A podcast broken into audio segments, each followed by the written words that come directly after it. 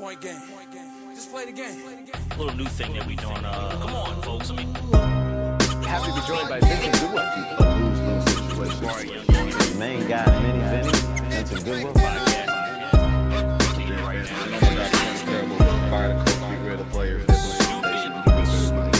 I'm not necessarily going against the grain. My first guest ever. You hate to blame everything on coaching. Go and play that point game. This is the Point Game Podcast right here on CSNChicago.com, my SA, and ExpressNews.com. My man, my partner in crime, Vinny Goodwill. Vinny, you didn't send out any videos of me or, you know, voice memos of me talking about anything, did you? No such thing. You will not see a violation of not even man code, human code. You will not see any violation of that with me at all. Of course, as everyone knows, you know, D'Angelo Russell, a young and talented rookie, got into a lot of trouble out in L.A. You know, internal trouble for a video getting out of him talking about Nick Young and women that Nick Young's been with. And we obviously know Nick Young is in a relationship with Iggy Azalea. Engaged. The story now, or the opinions now, is, you know, how long should this go? And, you know, was it a true violation of man code? You know what I mean? And you know, when he did that. And if it will have an effect on the Lakers' future, to possibly bring in other players wanting to play with D'Angelo Russell, which I don't think so. You got a guy's money. You sign him to a contract. You got some money on the table. He taking it. Yeah, I think it's one of those things, Jabari, where it's going to blow over. You know, you have to. Absolutely. You know, it's going to blow up. It's going to take time. You know, obviously, to be in a position of point guard, you know, that's a position of leadership. That's a position of trust. So I do think. You know, I do think that that's something that you have to, you know, that's something you have to wonder about. Yeah. You know, I do wonder about that. Let me ask you something, man. Put yourself in D'Angelo's shoes right now, right? What do you do, knowing that everything happened the way it happened? What do you do if you are this guy's age, and you know you're basically now finding yourself. You remember that on Meet the Parents, a circle of trust? D'Angelo Russell is like Greg. He's out the circle of trust. How do you get back in the circle of trust, man? What do you do if you're D'Angelo? You take your time. Yeah. You know, basically, it's not going to happen overnight. And it's just going to, like, you have to earn it. You have to earn your way. You have to earn your way back. And I'm not sure how long it's going to take, because it's very rare that you see sort of a breach of trust publicly, you know, like this. And, you know, you do have to wonder. I certainly do wonder, you know, I think that, I don't think you're going to have to trade him or anything drastic like that, but I do think that he's going to have to grow up and mature. And I think that's a subject that, you know, when we get Mark Spears on, we can talk to him about, you know, the maturation of, you know, certain players, and, you know, he's 19, 20 years old in the locker room with grown men. Yeah. You know, that was a situation where somebody could have put their hands on him, and it wouldn't have turned out to be pretty. Nope, not at all, man. By the way, Vinny just said, we got Mark Spears coming up on the Point Game Podcast, the newly signee for the ESPN's Undefeated website. Mark Spears coming over from Yahoo Sports. Now at ESPN's Undefeated, talk about the transition of that and reflecting on a little bit of his career, you know, as he's ready to enter a new chapter. But and also we got to get into the People versus O.J. Simpson show. I mean that's a dope series on FX. If you haven't watched it, don't listen to this podcast. Cut it off now and go watch it. Matter of fact, no, listen to the podcast, and then when we get to O.J. Simpson part, skip over it. And then, you know, go from there. But I'll do that. Vinny, your Bulls, man. You know, before we bring Mark Spears on, you know, and I know we talk about this all the time. We've talked about it all season. We've had numerous guests on talking about the Bulls and so much and how they've underachieved. It's about 2 weeks ago to go in the NBA playoff, before the NBA playoff start. What's going on? Do they make it, or are they sitting home? I see them having a very hard time, honestly, Jabari, just because the schedule they play they play four more playoff teams, or at least four teams who are in the playoffs currently right now, and they're so up and down. And not only that, you know, health is such a big reason why teams do or don't get in. You know, and if you're right on the cusp and your main guys are not 100% healthy or not close to healthy, you know, I can't see a scenario where those guys get well enough to play at a high enough level, considering some of the flaws that they have. I'm a strong proponent, Jabari, of who you are after 75 games is who you are. Right. You know, I don't think you're going to turn into a consistent bunch after 75 games of evidence to the contrary. So if they turn things around, I'll certainly be surprised. And, you know, of course, the Twitterverse will hate me and say, go back to Detroit and all this other type of stuff. You know, I saw a couple tweets saying that, too. Yeah, of course. It's probably you running the account just trying to have some, you know, have some cheap laughs. Nah, man, absolutely not. I'm done with you on Twitter, dude. I communicate with you. I come in peace because the last thing I want to do is be muted or blocked again. So I'm cool. I don't want no troubles in my life. I'm good, man. I'm at a very peaceful stage, you know what I mean? Like, really, you know, I started working out at the gym again, man, running on the treadmill. So I'm like, I'm feeling good. Here's an interesting thing that you should know. Right before we taped our podcast, I was at this Jordan Brand event for one of their athletes that they sort of opened up to media, and they let the media have an open run. Let's just say it was the most embarrassing basketball experience of my life. Wait, well, you know what? I'm gonna give you a pass because you didn't. Did you know that they were gonna have you do this run? Yeah, I knew, but I hadn't played basketball in a very long time. But then you should have said no. You don't get no pass. Pass. No, I didn't think it was gonna be that bad. You know, sometimes basketball is like riding a bike. You know, old muscles and stuff. But I guess when you hit a certain age and the muscles ain't been used in a while, something like your lungs. Yo. That's what you get, man. The bottom line is, first of all, I'm not leasing them up. I'm going at the playground first. You should have been at one of those Chicago playgrounds the night, you know, before. The night before, you know, before after the Houston Rockets game, right? You should have went and, you know, maybe got a couple jump shots in. You knew what you had to do the next day. Come on. I had no idea it was going to be like that, and I embarrassed myself. I will readily admit that I completely. It was like Space Jam when the superstars lost their powers. It was like that. Wow. Well, now you know what you gotta do, right? You gotta get back on the court once the season is over. That's right. Get back in the gym. My endurance is up, and then when you go out to Vegas for the summer league, you gotta bring some shorts with you because you know it's gonna be like a run out there. So you can make it out. Well, you can make it up when you get out there, and then we'll give you the pass. Now, if you stink in Vegas, and that's months from now, if you stink at the Vegas summer league, then I'm going to have to just come to the conclusion that you're just not a good baller. That's what I'm going to say. You won't come to that conclusion because today's showing has embarrassed me to the point where getting back in the gym is a non-negotiable.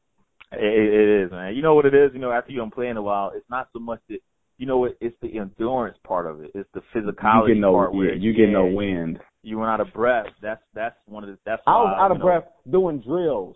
Yeah, that's why the cardio for me, man. Like people go to the gym and I see mad dudes just pumping iron and pumping weight.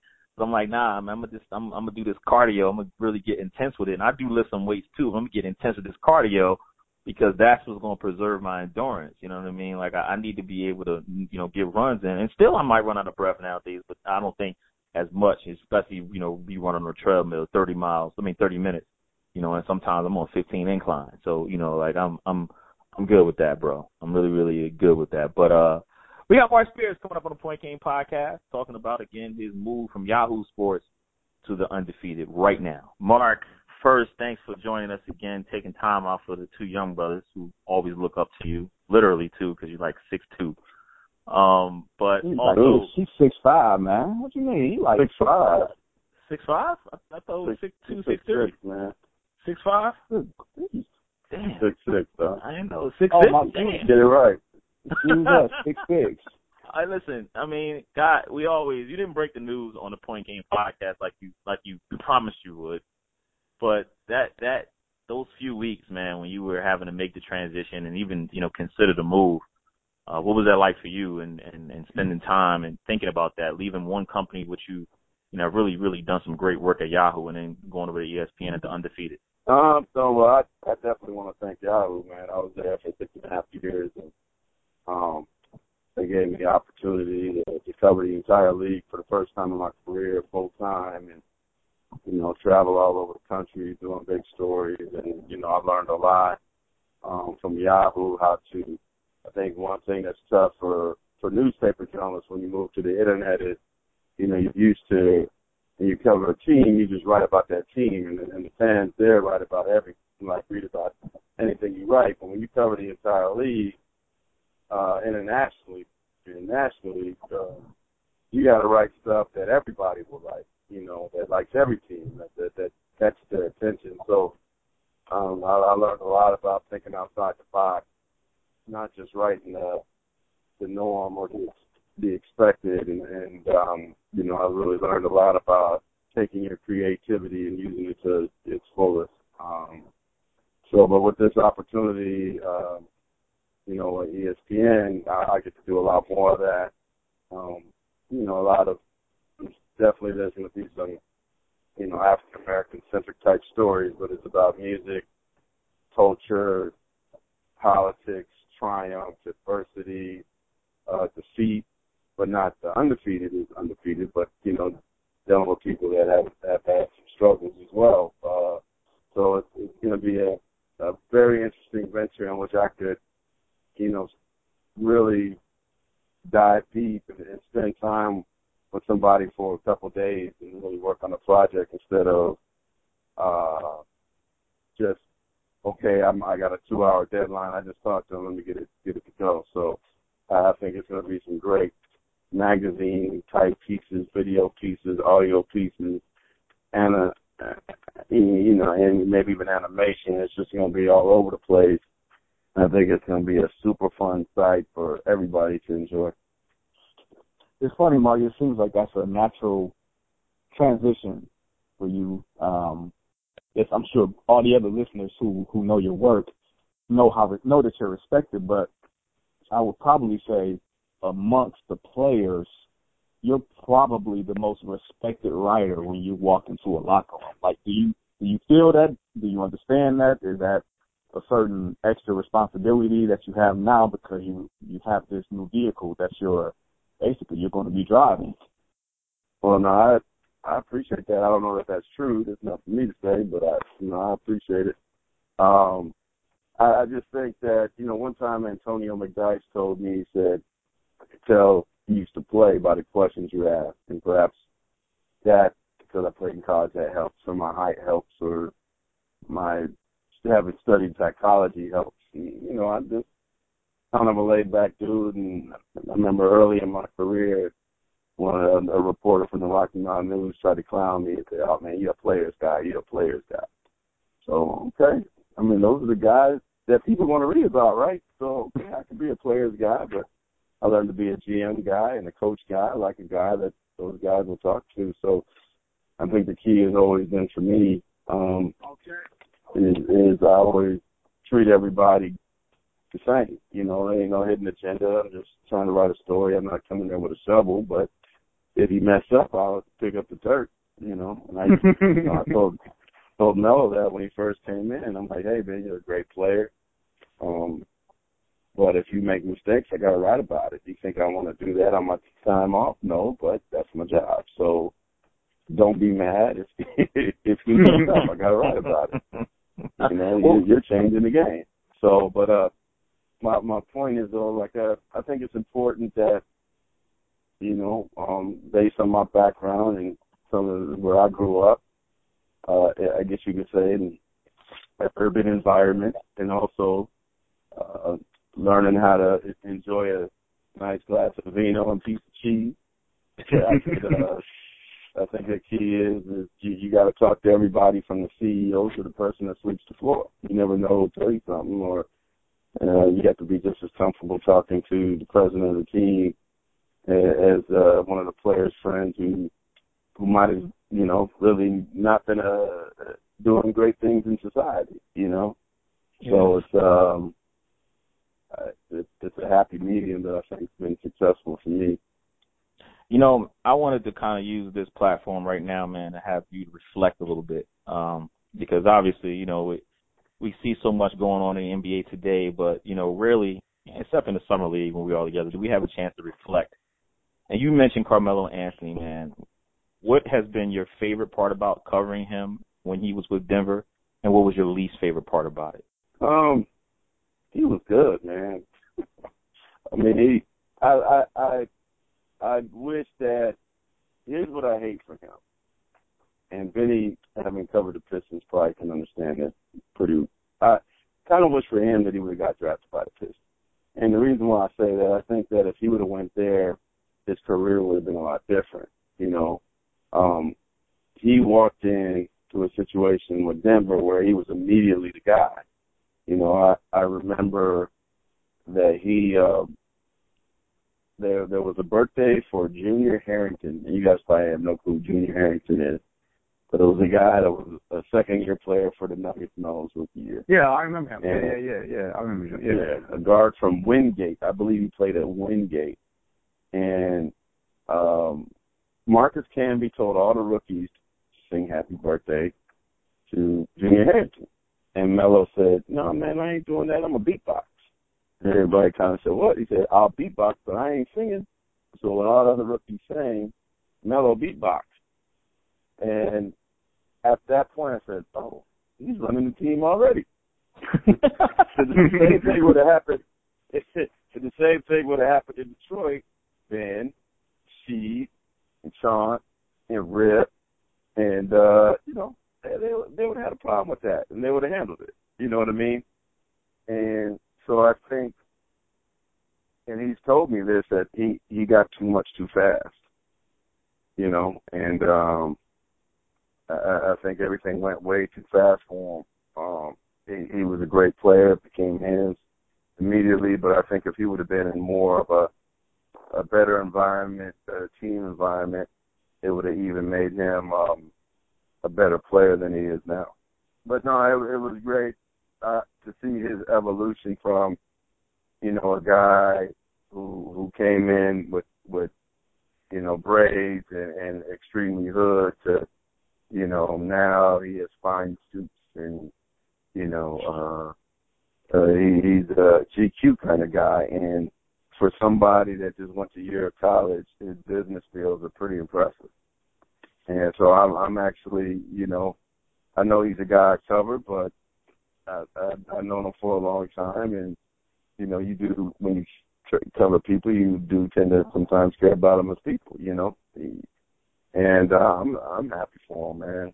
I know he could wish for more off the court and, but as far as what he's been able to accomplish from where he came from, being in a two-bedroom apartment with 8 people who put their money together to go get fast food on some nights, a guy who, you know, when he got his first check, stared at it for a while because he couldn't believe it.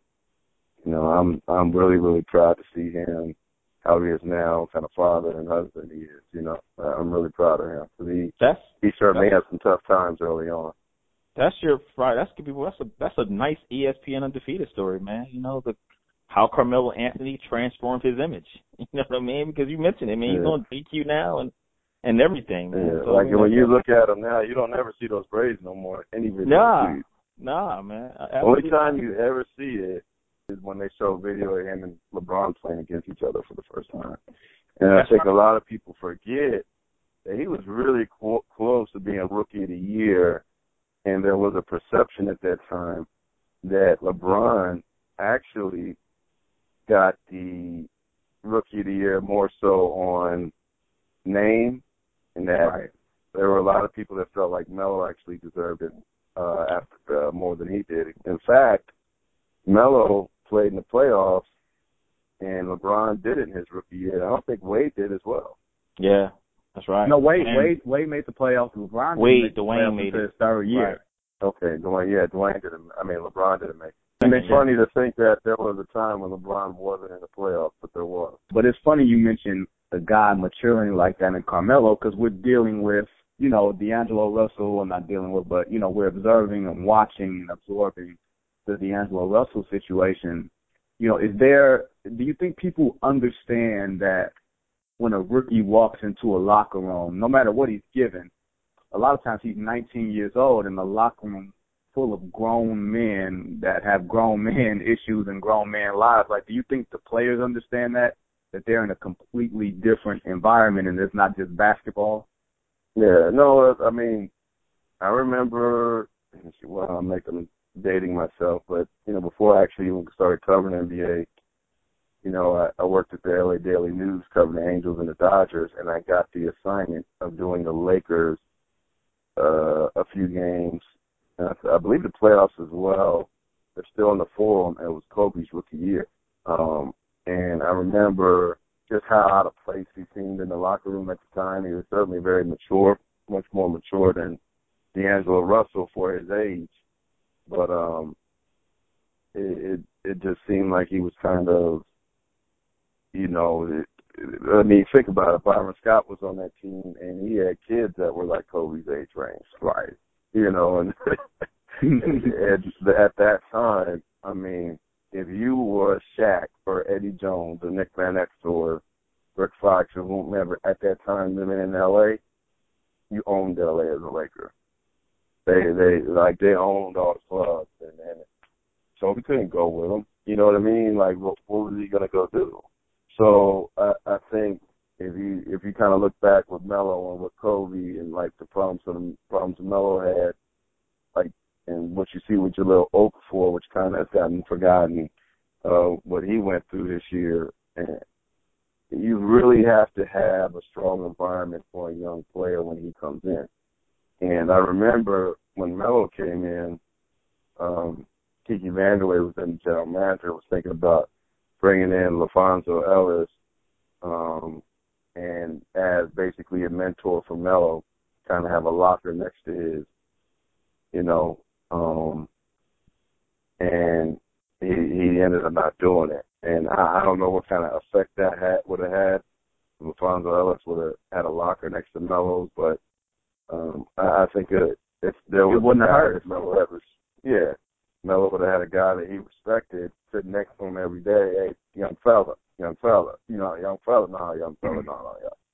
You know, perhaps a lot of the pain that he went through early in his career wouldn't have been there. Well, what was it like, man, that experience? And were you torn about, you know, maybe leaving Yahoo to go to ESPN? Oh, I mean, of course, when you're under contract somewhere, it's tough.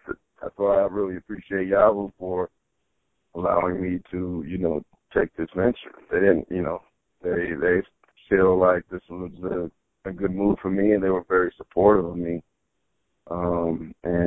So I think this is a great situation for me to grow, become a better journalist, become even more challenged than I already was. So, you know, I think the thing is, like, I really got to thank Yahoo because they didn't have to allow me to do this. They could have kept me from doing this, and they thought it was, you know, especially my editor, Johnny Lutt, and he thought it was, like, a good opportunity for me, and he was happy for me. And, you know, he and, you know, Bob Condor, the guys you may not know, but guys that are very influential there, they saw this as a, you know, special thing and decided that, you know, let's not stand in Mark's way. Let's try to help him with this. Still hasn't truly sunk in yet. You know, I haven't been on the air yet. Perhaps if I was on the air yet already, it would have really sunk in. And I live in Oakland, so I'm not around everybody every day. I'm staying out here. But I think, you know, when I go to Connecticut soon for all the human resource stuff and introductory stuff, and then when I go to D.C., where Undefeated is based, and get the chance to meet everybody, which if you look at all the hires, man, it's just like It's amazing, like, dream team of people. I think they'll really, really sink in. But, you know, right now it seems like I'm kind of still doing kind of the things I was doing. And, you know, the site hasn't launched, so there hasn't been a published story yet either. But like I said, when I'm never even been to Bristol. You know what I mean? So right. when I get that rental car and I drive in there in the near future, when I'm like actually driving up, I think that's when it'll actually hit me what has happened. Right, because you know, Mark, people, this is a guy's dream. You know, when you were a sports writer and you look at ESPN, that's all I knew, at least me. You know, and some guys out there, they dream of possibly joining ESPN one day. That's their dream, and here you are living it. Well, I'm blessed, man. Yes, so you are. I'd be wrong to say that, you know, that I didn't have a great situation at Yahoo either. So, I mean, I'm sure a lot of people would love to have that job too. Right. So, I mean, well, you're not going to intrude on your inside baseball while you left Yahoo. Yeah, nobody cares.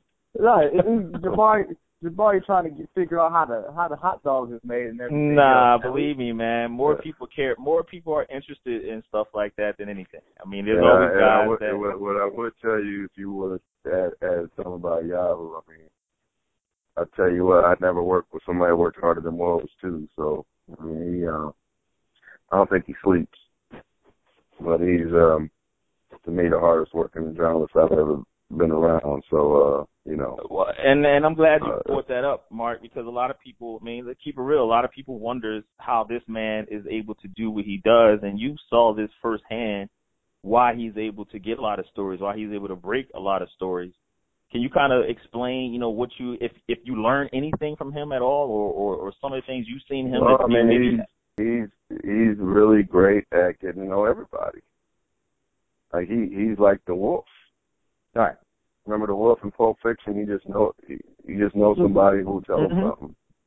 There's always somebody that, you know, is comfortable giving him information and incredible information. So, and he knows the pulse in the NBA, and he knows what's going on. He knows what's going on a lot of times before the player knows what's going on, or even a general manager or owner sometimes knows what's going on. He is as connected in the NBA as I've seen anybody in sports, music, news, whatever, what have you, politics. He figured out a way to basically get the whole NBA world comfortable with him and wanting him to be the guy to break the news. Right. Which is hard in this industry, as you know, and you and Vinny know, it's very hard, you know, because we live in an industry where gossip rules the day, you know, where the game isn't important. If somebody's going to get waived or released after the game, it becomes that much more or less important. Are you kind of happy to have to, you know, get away from that element of it where you don't have to necessarily follow up on every rumor or everything, and you need to kind of focus on the big picture of things? Oh, man, I ain't going to cry. But it's going to be a real hard free agency, and I'm sure there'll be some stuff that, you know, I'll find out right here and there. And don't think I ain't going to break nothing on you now. I'm going to still try to break some news on you. Yeah, but, you will, but you don't have to focus on it every day. I got some big projects that are going to certainly take some time and energy, and, you know, won't happen overnight, but I'm still finding out some stuff. But you must be happy to have to not worry about doing it every single day. Like me and Vinny, we got to follow up. Any journalist, like you always worry about it in some fashion. Yeah. Especially if you could find it. If you know how to solve the Rubik's Cube, you still gonna try to solve it, even if it's not in the palm of your hands every day. Yeah. Well, put it like this: we're proud of. I mean, you got to think about it. You were one of the first guys over there to sort of bring Yahoo to prominence. And now that the Undefeated is in, let's just say, some capable hands as far as the stewardship, you know, you being the first guy that everybody's looking for, that's going to set a standard too. So, you know, you have a lot of responsibility whether you like to admit it or not. No, I know they come with it. I mean, I'm working with an army of stars, so hopefully I could, you know, keep people interested. We appreciate you. We appreciate you coming on with us. No problem, Vinny. You about to have some free time? Hey, I hope you don't though. I hope you don't though. I hope you get a lot of good time sleeping. So. You know what? You know what, Marcos? I was gonna not call you by your birth name, but since you wanna bring out the shot, you know what, Marco? You know what? Why is that a shot? You don't like Cleveland? No, who likes Cleveland? People from Cleveland. They don't even like it there. Come on now. Cleveland ain't Detroit. It ain't like paradise. You know, if it's a playoff Detroit, I'm having some fun. Yeah, Detroit. He blows Detroit up, man. He told me Detroit's better than Philly. I thought he was crazy. Yeah, I live in Cali, so I can trump over y'all. Yeah, you do. Before I let you go, man, is there anything that you have coming out with the Undefeated? Are you going to be doing any? You got your own podcast or anything like that coming out, or is it just some, you know, more project driven than anything? It's a secret, man. It's not secret. It's a secret. Okay. He's revealing nothing. He's not revealing nothing, man. What's your problem? It don't mean that because he's not going to reveal it. Don't mean that we can't be journalists and ask. You know what I mean? Like, you know, Mark Spears podcast. That'll be a dope concept, man. I think it'll be good. Well, I like it. Yeah, man. Maybe. There probably has to be some women involved for him to do a podcast. Nah, man, I ain't like that. You're getting the man in trouble, man. I'm getting old, bro. You know. Mark, man, hey, listen, again, we appreciate all your time, I'm walking by the great Monte Poole right now. You guys gotta say something to the people, Jabari and Monte Poole, Vinny Goodwill. What you guys up to? Hold on real quick. What's happening? What's going on? What's up, fellas? You want to chime in? Monte Poole, how you doing? You want to chime in on the Spurs and Warriors, Monte? What about the Spurs and the Warriors? What you want to know? Well, I want to know who's going to win the series when they play in the Western Conference Finals. I want to know. Warriors? Yeah. Warriors. You know what? It's really about pace. I mean, the Spurs want to play slow. The Warriors want to play fast. And I think that the Warriors can win either pace. But if it goes fast, you know who's going to win. That's why the Spurs got to end it in 6. You can't go 7. Yeah, they would have to. But the thing is, everybody's healthy on both teams. No, I don't see the Spurs keeping up, man. Even with Marcus, Kawhi is the one guy who can keep up. After him, who else can keep up with a fast pace? Patty Mills. Yeah, that's last time. Hey, man, well, we're gonna have plenty of time. We're gonna have plenty of time to debate that one, man. That's gonna be fun. But Mark Spears and Monte Poole, Monty chipping in late there for us. Let me ask you, man, Vinny, before I wrap this podcast up. You know, we talk about, and we're proud of Mark for, you know, being able to make that jump. The Undefeated, the website alone. You looking forward to it, man? Are you looking forward to it? Because it's supposed to be a website that is, you know, based on race relations and, you know, specifically surrounding, you know, African Americans. And it can be a very intense website. I'm sure it's going to get criticism from outside circles and, you know, maybe even inside circles based off of what they do. I'm looking forward to reading it, to seeing what the content is going to be, to seeing, you know, reading some of the articles from Mark and other writers. What about yourself? I think when the first concept of the Undefeated came and it was under a different type of leadership, I was not looking forward to it. I really wasn't. I didn't trust who was purportedly at the helm of it, and I thought that if it followed that person's lead, I think it would have done more damage. But the people that they have, and they have hired a couple of my friends at various degrees, be it writers, be it associate editors, or whomever. So, you know, just the tenor of the direction, you know, is something that, you know, we can look forward to. Because, like you said, controversy or whatever, that's all in the eye of the beholder. But, you know, if it's done with the right intentions and you have good people, I think that is something that can be very impactful, not just in our community per se, but, you know, a wider net just for understanding. You know what I'm saying? Like we understand each other. You know, a lot of times as African Americans, or we don't say we understand each other. We can understand where we come from, right? Our perspectives. A lot of times we don't have that understanding from other people who have not been in our shoes. Mm-hmm. And I'm sure you know it. Like I know it. Anytime you talk about race in any way, a lot of people get uncomfortable. And you don't even have to say racism. You can just say race, and people. you know, start cringing. So, you know, you've written stories like that. I've written my share of stories. You know, I've sent my share of tweets, that type of stuff, Jabari. So, you know, yeah, so, but to go back to your original question, yeah, you know, you look forward to it. You hope, you have high hopes for it.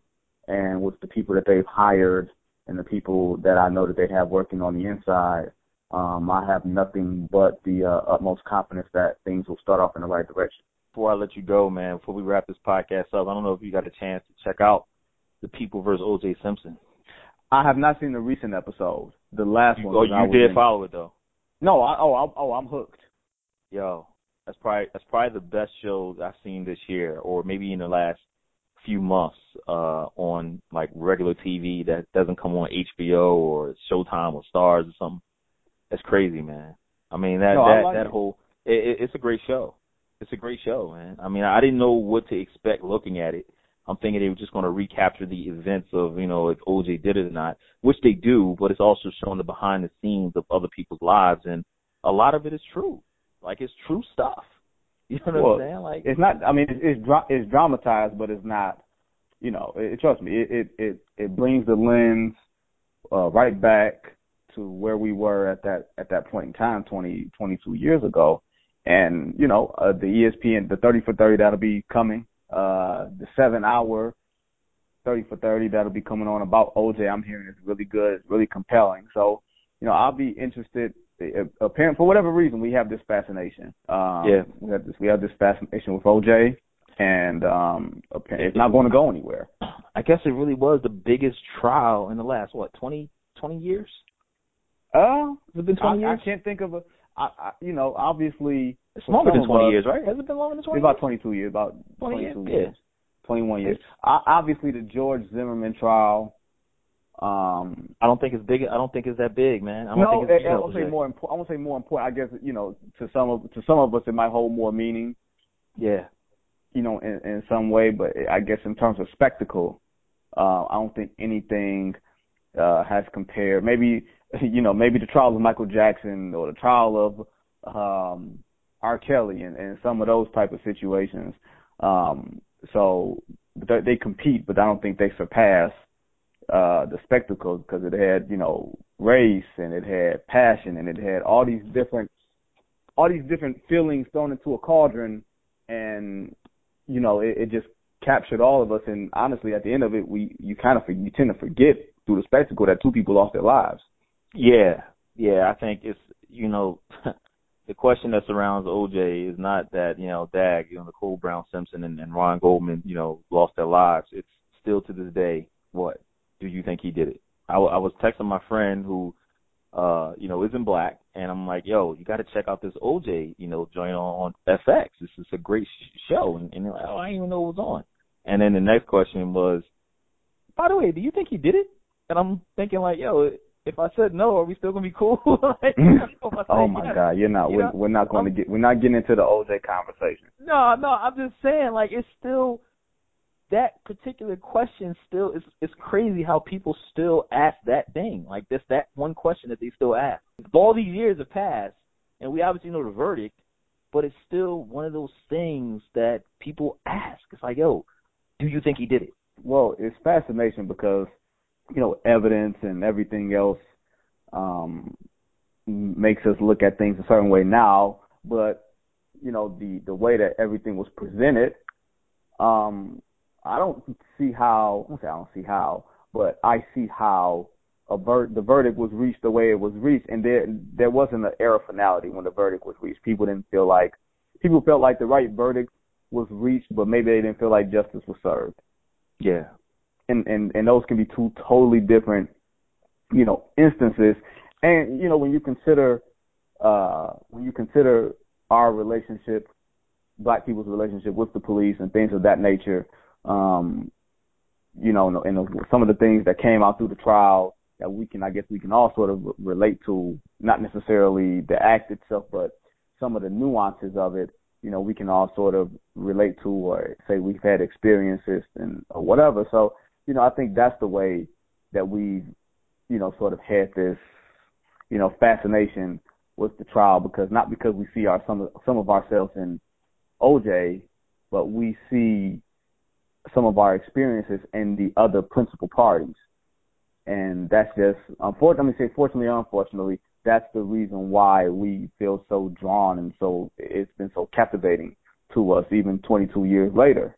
Courtney B. Vance, man, that dude deserves an Oscar or something, an award for him playing Johnny Cochran. I think he's done a phenomenal job. Really has, man. But he's from Detroit, He's from Detroit. Oh, man.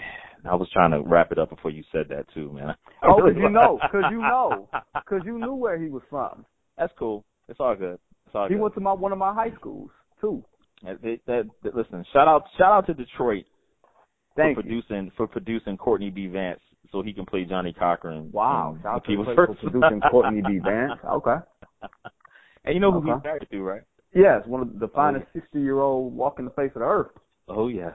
Who? You will never have a chance with Angela Bassett, okay? Let her go. I thought you was talking about Madonna, but Angela Bassett too, man. Good. Angela Bassett, yes she is, man. Angela Bassett is the best. We got to get her on the podcast, man. Yeah, I think she'll carve out some time for us. Hey, why not, man? Why not? I don't see why not. Point Game Podcast right here on mysa.com, expressnews.com, and of course Comcast Sportsnet, CSNChicago.com. We'll see you next time. Peace.